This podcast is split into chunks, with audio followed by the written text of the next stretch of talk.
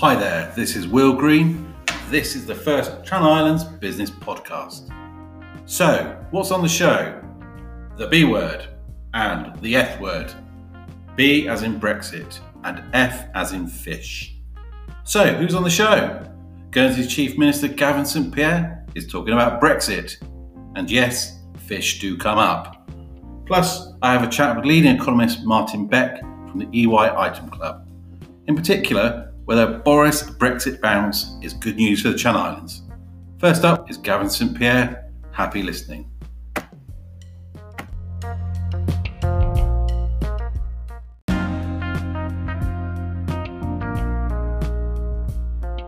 The reality is nothing will change on the 31st other than the UK will have formally and legally left the, the European Union and what will then begin is the real battle, which will be the negotiation of the future relationship between the UK and the EU. And I think the way I've described it is for the last three and a half years we've been in the phony war. The next 11 months is going to be the real war. Um, and that's going to be the uh, the challenge for us is going to be um, protecting and promoting our interests in that period.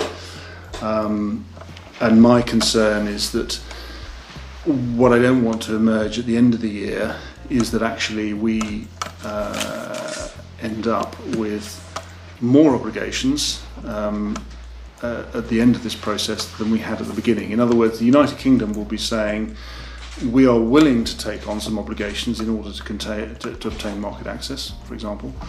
Um, but actually some of those obligations may be things that we as a community are not willing to take on.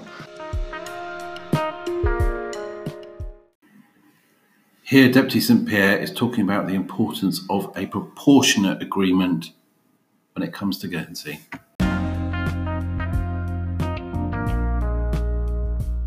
We need to be driving um, a, an agreement which is uh, pro- uh, proportionate, uh, pragmatic, um, it's fair. It recognises the size of size of the, the community. It recognises we're an island. It recognises the, the, the nature of our economy. So those are the those are going to be the key priorities for us. And here we start talking about the fish.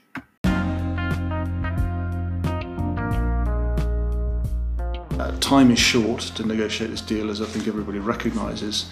Um, in fact, the, uh, the, the agreements that are currently in place expect that the, the, there should be a fishing agreement negotiated by the middle of the year.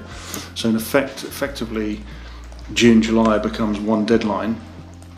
Um, and of course, that's right in the middle of our own uh, election and change of government. So you know that's one reason why we've had to put in governance arrangements that are capable of straddling that election period, so that actually, if we do need to react and make decisions at speed, they're not going to be hampered by the fact that we're in this transition period ourselves. Because um, it is going to be really important that we are able to continue to present a, um, a, a positive uh, and an engaging uh, relationship with the UK, um, but also one that's stable. And I think that's been the great virtue over the last three years is that we've been able to uh, present this um, uh, th this uh, image of stability in this very unstable world. And now, of course, what's changed is the United Kingdom has gone from being very unstable to now having a stable majority government. Uh, and uh, it would be a tragedy if we were to, to go the other way um, as, as we, we, we go through the, the changing government at our end. In this next section, Gavin brings together that need for proportionality and fishing being a classic example of this.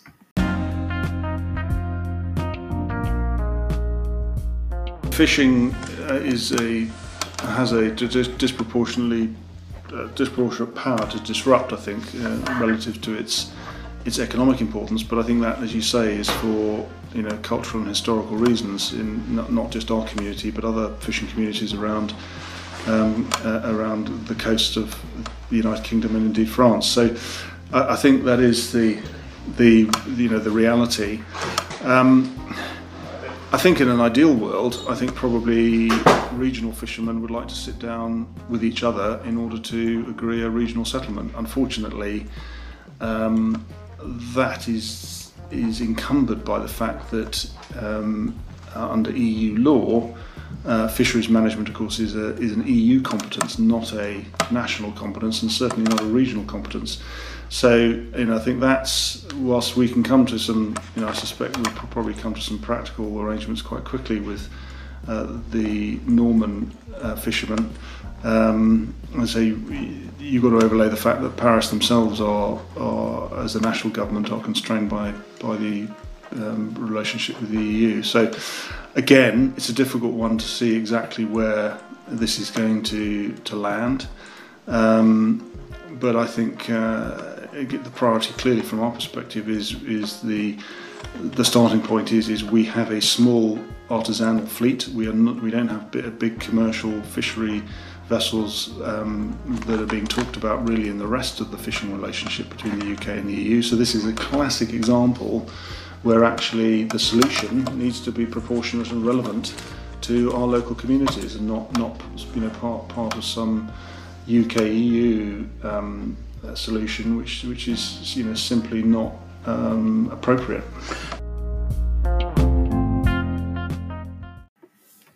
Guernsey will be deeply embedded in the process around the negotiations, according to Deputy St Pier.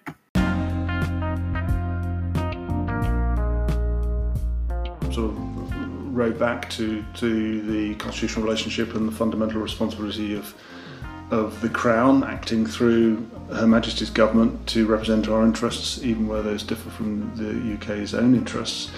Um, so yes, I mean I think the you know, the formal negotiation of, of these matters in, in, international on our behalf is, is of course you know, ultimately a, a responsibility for Her Majesty's government on behalf of the Crown. But uh, you know the, the practical reality is is is you know we will be deeply embedded in that process. Um, so um, you know I think perhaps one of the great um, advance, advances over the last three years through this process is, is we have become much more embedded in um, into the UK central government's thinking in relation to all Brexit-related issues. I mean, the very fact that we have senior officials um, in the cabinet office every other week as part of a contact group is a you know it, it has to be a unique advantage for a community of 63,000 anywhere in the British Isles. I don't think anywhere in the British Isles mm. will have that level of of access. Now that doesn't necessarily mean that every issue is going to get resolved our way as, as a result of that access, but it certainly gives us the best chance of being able to ensure that we can clearly articulate and, and represent our interests um, uh, given, uh, given that position. According to Deputy St Pier, Guernsey already has some big advantages over the UK.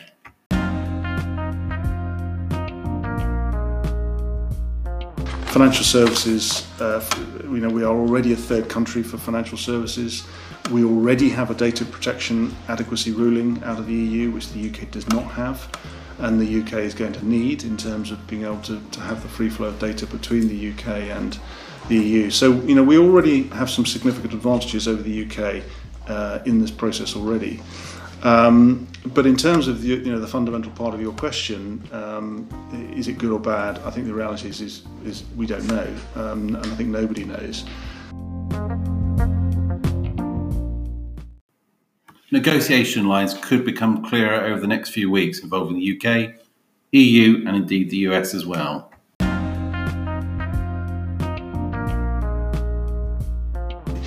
I think over the next few weeks we will start to get some clarity as to what the, the government's objectives are and indeed, of course, what the EU's negotiating objectives will be as well. Um, so that will then give us a better uh, chance to start planning our own response in order to achieve our own objectives. And what about this so called Boris Brexit bounce?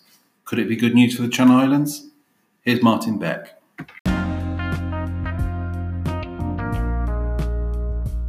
I, mean, I think it would do. I mean, given the linkages between the, the Channel Islands and the UK economy, given the, the flows of trade and the, and, the, and the, flows of finance between the two parties, I think a, a, possibility of a, of a, better performance from the UK economy this year could be good news for the Channel Islands. Um, and I think a more stable, more amicable relationship with the EU post Brexit, if we, if we can get that trade deal negotiated, then that, that could also deliver some upsides for the Channel Islands. Well, that's just about it for this edition of the Channel Islands Business Podcast. We hope you've enjoyed listening and look forward to your company again soon.